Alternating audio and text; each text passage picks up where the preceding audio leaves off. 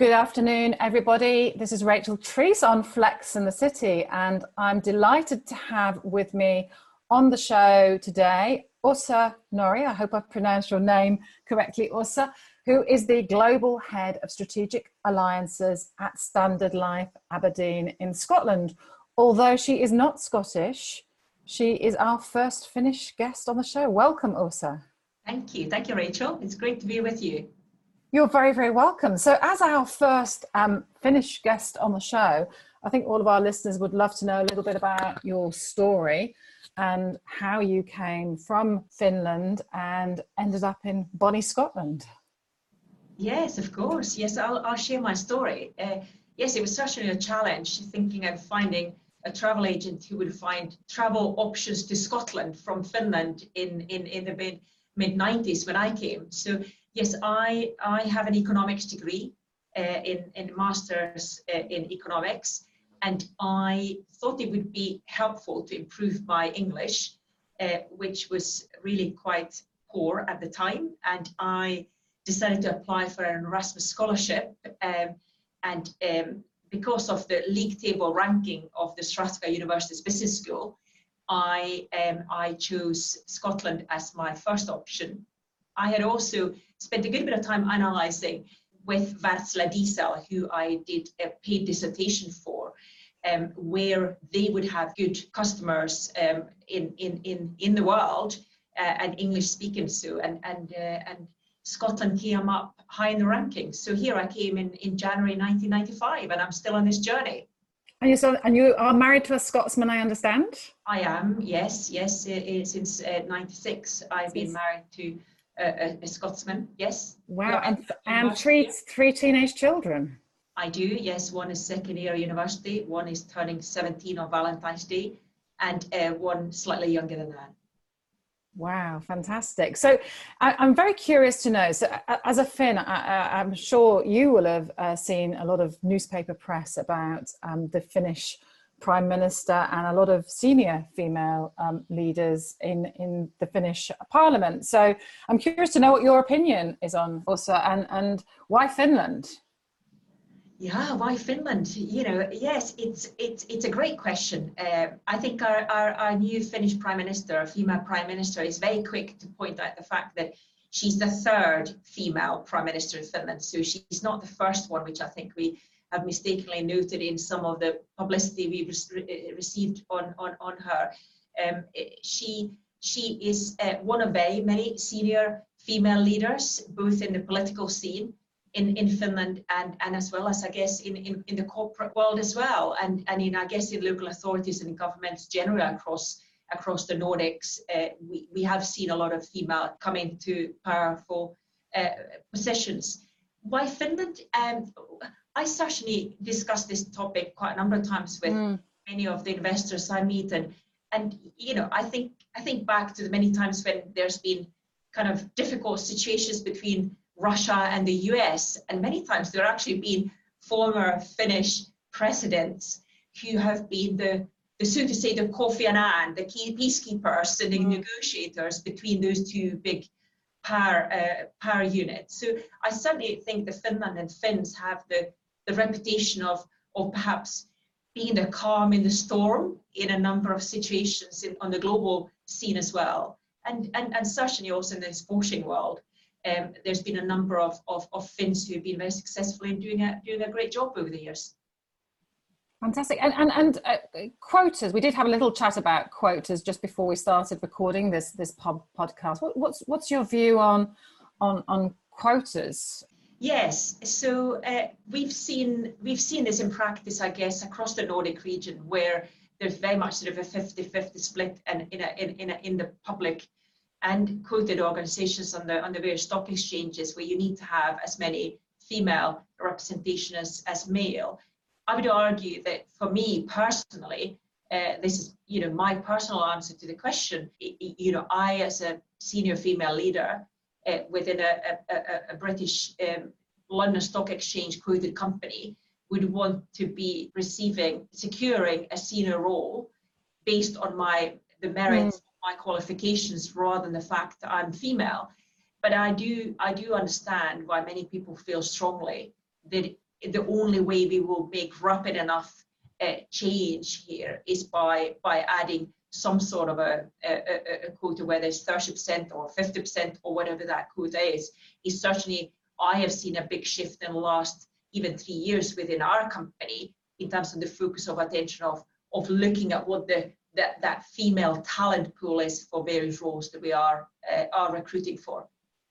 Interesting. So, so I'd like to go back, if I may, to how you started your career. And a little bird has told me um, also that you are on your fourth uh, career, and that you started your career in in the fashion industry, which I'm sure some of our listeners would be quite interested to hear about. Um, and I'm quite interested to know what you think that financial services could learn from the fashion industry, if anything. Yes, well, I, I, I, did indeed, yes. So I, I did start in, in the fashion industry. And, and I guess I had very many times in my teens been told by my mother I, I, I such slouching shoulders and, and uh, knees and wasn't walking straight and wasn't sort of doing the right things for, for my own posture and well-being. So I guess it was a big surprise to my family and, and most of my, my friends at the time that actually then was able to earn my living based on my looks for some time, which which was very rewarding because it gave me great opportunities to travel the world and and actually learn about different cultures and languages and and business et- etiquettes and, and how best to influence depending on where, where you were and what business context you worked in. But there are certainly a lot of times also I felt early on in my career perhaps that I I made it harder for myself to prove to people around me, certainly from my previous career in fashion, that I could I could do the job required as a portfolio manager initially European equities, d- despite the fact that I was someone who came out, out of the industry, so to say, into this.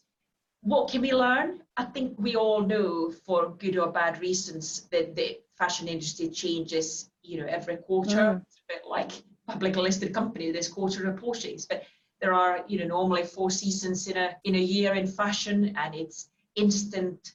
Everyone wants to some lesser or greater sense be involved in, in, in the fashion debate and, and think about what they wear or how they appear. And that's of more connectivity with a much bigger group of people that the fashion industry have. I think we have a, a great number of aspects to learn in the in the financial sector. We are perceived to be pretty, you know, boring or be boring and stable is probably a good thing these days, but it, it's perceived to be a pretty slow to change, to penetrate new things into. So there's definitely those things I think we have to learn learn from from the fashion industry. Yeah, there's always things to learn from from other industries, as you've probably heard on some of our wonderful Flex in the City podcasts. Um, so, so in, in the short time I've got to know you, I can see you're a woman with incredible integrity and somebody with real purpose. So, so what would you want your own legacy to be on the financial services sector, also? The whole aspect of seeing seeing success. You know, everyone wants to be part of success. You know, and I, I take that in the very greatest sense. You know, success can be various things for me to see to see someone achieve exam success of uh, within our graduate pool who's had a who've been sitting a, a CFA exam or seeing success in us securing a mandate from a local authority we've been engaging with a long time, or us seeing success about actually really getting our audience to understand what we stand for as a business and how our culture is really sort of starting to come together as something completely new. That whole legacy that I can be part of and, and forming and, and being a, a good positive culture carrier and leader within our mm. company and, and hopefully stand as a role model for some of those sort of younger people generally and women in particularly coming into or considering our industry general that, that, that those are values that are important to me and i, I sit in on a girls school board a council mm. they also have a charity. And i think those things are things i work with a lot of those members of There are sort of 16 age and plus older in within the school of what are important things to consider if you consider the financial sector. And if you're not why not? And why could you consider that our, our industry? And, and you know as a mother of, of teens um, you know I'm, I'm curious to know that if you were trying to attract young people into the financial services what would be the messages that you'd give to those young people in order to attract them to the industry it's an industry that's going through a lot of transformation. It's not just our mm. company, but the industry is going through a lot of transformation. We need people who are technology savvy, who are very interested in data. I think data is the new oil. Mm-hmm. If you talk about actually what data can do and knowing how to manage data and think about data is something really key. A lot of a lot of young people I speak to worry about the fact that um, AI and robots are going to take over a lot of jobs. And I, I say to people that the whole aspect of relationship will always be done by humans. And the whole aspect in terms of in the financial sector, there are a large part of that connectivity that needs to be done by humans. There are a lot of aspects, like in other industry, that can be automated, but that's such an, an exciting. And I think it's almost now or never in terms of now is a very, very interesting time to be part of our industry because of the, the change. And obviously that's a lot linked to the regulatory change. We talk a lot about, from a jargon, sadly perspective, the democratization of risk. And that very much means that um, we need to think about less the government and the grander UK PLC looking after us from the cradle to the grave and more and more mm. about the responsibility for our retirement and uh, our future years needs to be held by the individuals, uh, uh, each and every one of us who, who, live in the UK or indeed anywhere else. That's something I feel passionate. Finland is one of the three mm. countries in the world that have the oldest population. So Japan, Finland, and Italy have the three oldest population in the world. And I think we in the UK, in my role as a board member, member on our own staff pension scheme, that's something we think a lot about. How do we how do we think about engaging the young pool of population, but also those who are perhaps already in retirement, and of course everyone in between who are active members of our pension scheme. I think we need to invest in some fish, don't you, Åsa? When I think about Finland and Japan, it's fish came to mind. So, um, so I, I'm, I'm, you know, as, as a strong female leader, I'm, I'm curious to know who has really inspired you, either in your family or, or outside of your family, um, to be the leader that you you are today? Who's been there and, and, and inspired you in that? There's a few, I guess. So I, I will start with my family. My, my late grandmother, she made it to slightly over 100 before she sadly passed away. But she she had my father in, in, in 1941 in the time when there was war. And she didn't know she was expecting twins, but she had twins, and and and my grandfather was away in, in the war, and she brought up the twin boys on her own for nearly five years, and and she she had a very active hardworking life in actually really building the credential for them as a family and how they would stand for and have the right values in, in moving forward. And also post my grandfather's retirement, she she she made another another career in her life and in terms of her engagement with a much broader population and kind of very much demonstrated those values that I, I would like to, to stand for and I'd like to think I stand for in my in my own own values, both as a as a as a mother, as a wife, an employee, and, and as a leader for our firm.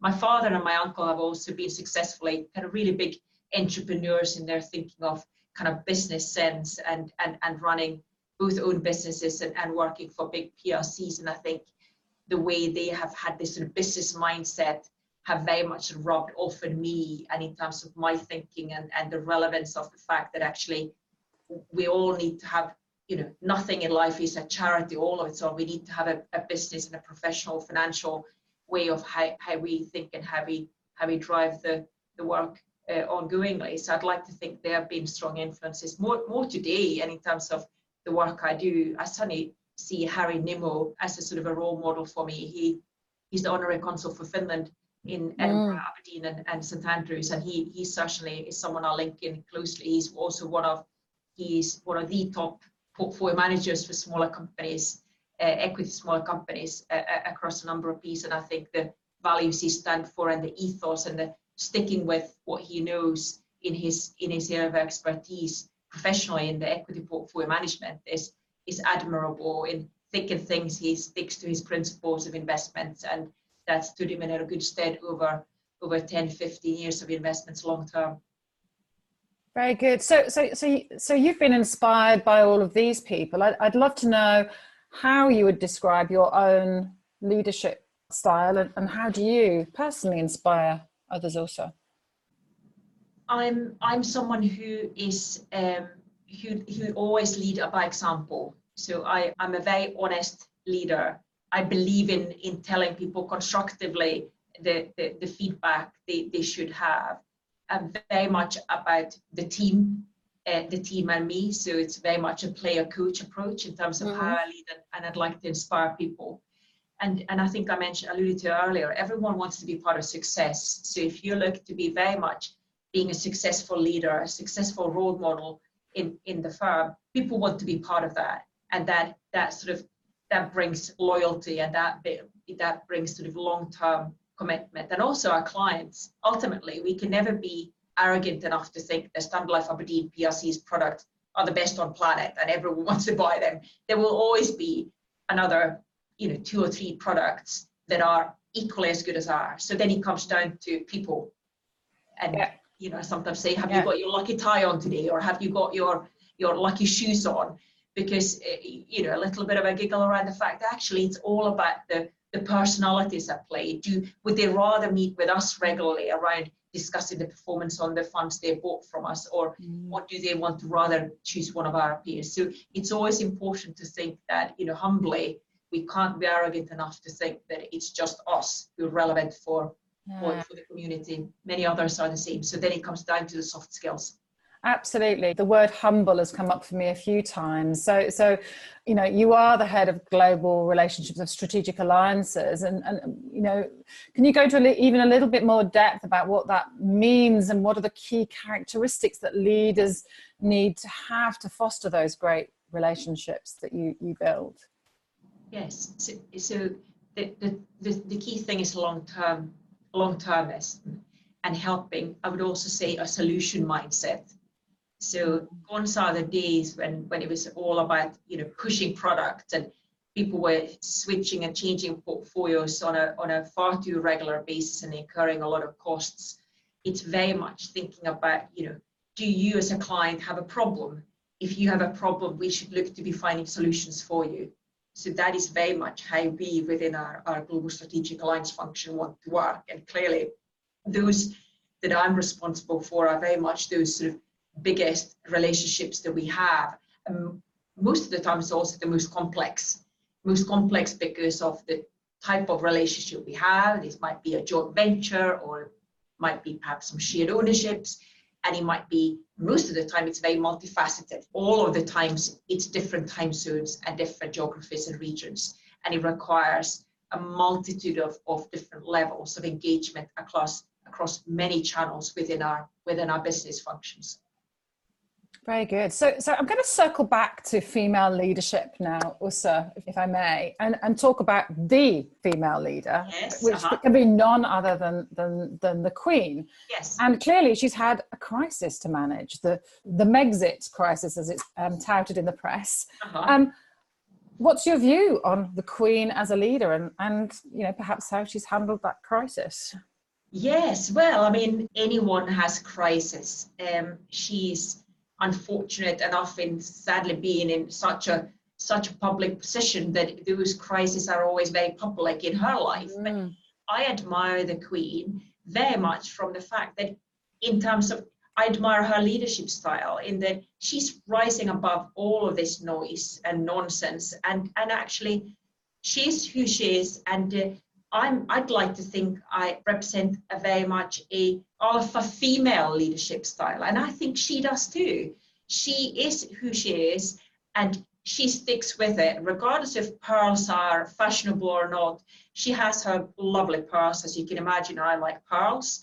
She has her dress sense, regardless of if mm. blue is fashionable or not.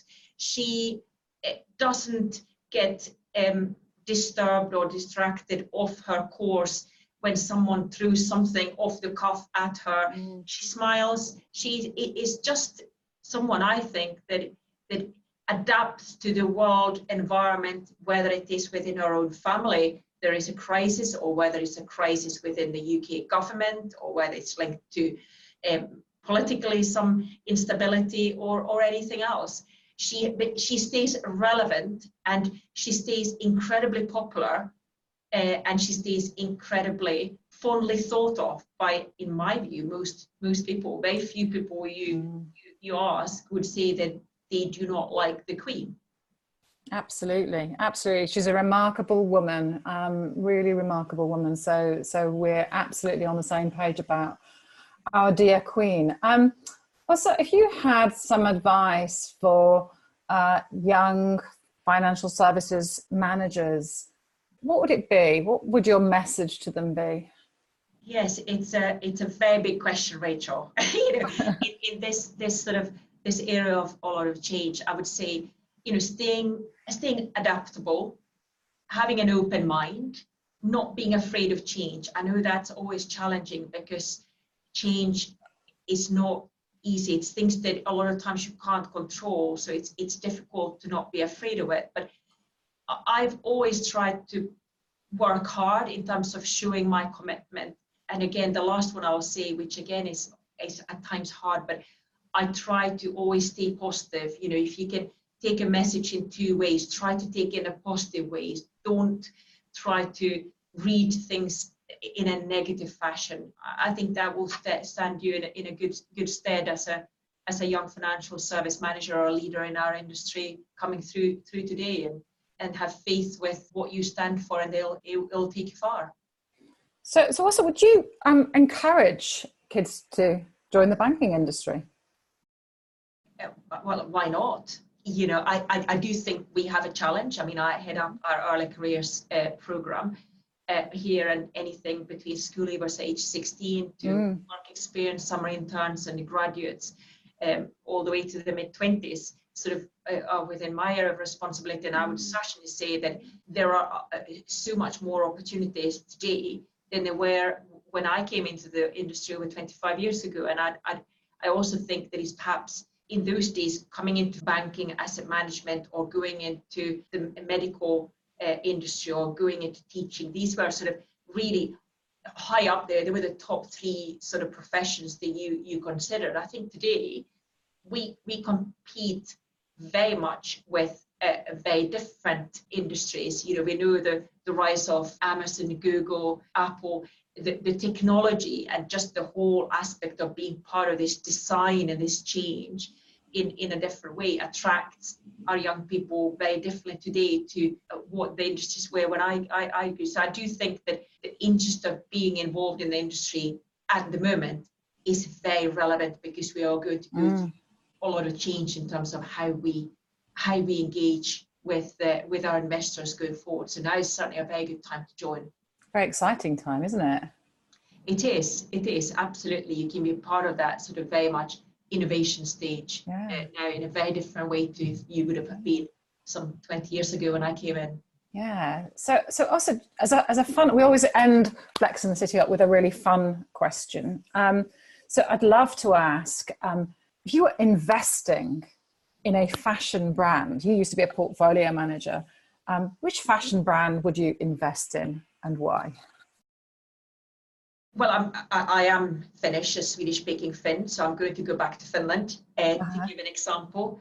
Uh, I, I, I, think Marimekko as mm-hmm. a brand has, has, has stayed relevant. I mean, I, I, I remember my mother, when I was a young little girl, having having Marimekko curtains. And I knew a friend's mum who had a, a lovely Marimekko dress. And, you, you, know, and I still today see regularly Marimekko in some of the, the very latest fashion magazines. And we have clearly had a huge amount of, of various cycles over the last 30, 40 years that when I've seen Marimekko as a brand stay relevant and stay there. And, and I certainly do think that you know thinking about that brand and and and the the, the design in itself and and how they managed to kind of broaden and deepen that sort of design range and product range over the years is is something that I admire them for. Absolutely, we ha- we even had a shop here in Luxembourg, Marimekko, so I'm very familiar with the the brand. So I think you made a, a very good decision, and I think it's a very sustainable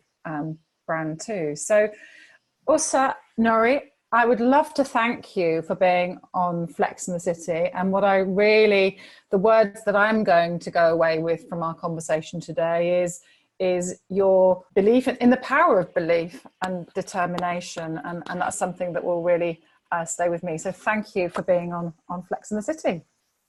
Thank you, Rachel.